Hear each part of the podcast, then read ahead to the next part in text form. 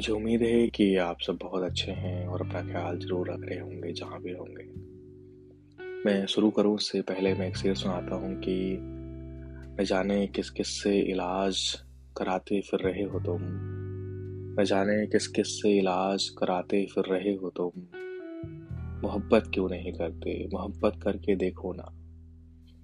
और जब आप किसी से मोहब्बत करते हैं तो आप किसी शख्स से बेनतहा प्यार करते हैं, या फिर ऐसा भी होता है जब वो शख्स आपके साथ ना रहे तो आप खुद से भी नफरत करना शुरू कर देते हैं। तो अगर आप कभी मोहब्बत करिए तो सोच समझ के करिए।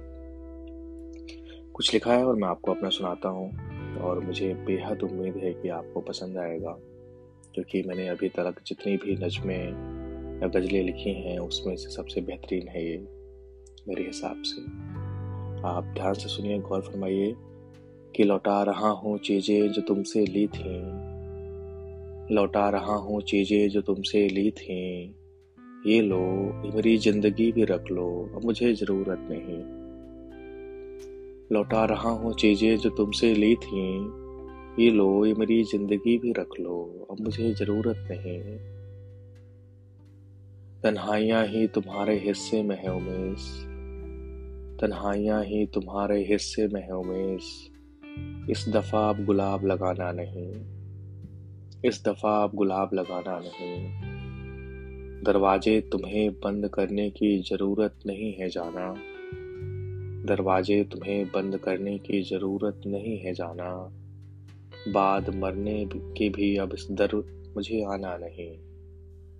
दरवाज़ा तुम्हें बंद करने की ज़रूरत नहीं है जाना। बाद मरने के भी अब इस दर मुझे आना नहीं। मालूम है मेरे शहर के कबूतर तुम्हारे छत पे उतरते हैं।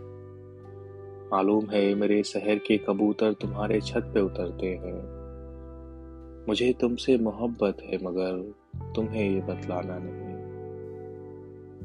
मालूम है मेरे शहर के कबूतर तुम्हारे छत पे उतरते हैं। मुझे तुमसे मोहब्बत है, मगर तुम्हें ये बतलाना। मुझे अपने दिल से ना निकालो तुम। मुझे अपने दिल से ना निकालो तुम। इसके अलावा मेरा कोई ठिकाना नहीं।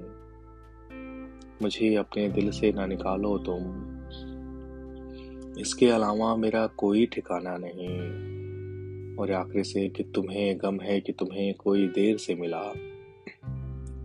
तुम्हें गम कि तुम्हें कोई देर से मिला। मुझसे पूछो, अपने हिस्से में मैं खुद भी आया नहीं मुझे अपने दिल से न निकालो तुम, उसके अलावा मेरा कोई ठिकाना नहीं। तुम्हें गम कि तुम्हें कोई देर से मिला। मुझसे पूछो, अपने हिस्से में मैं खुद भी आया नहीं।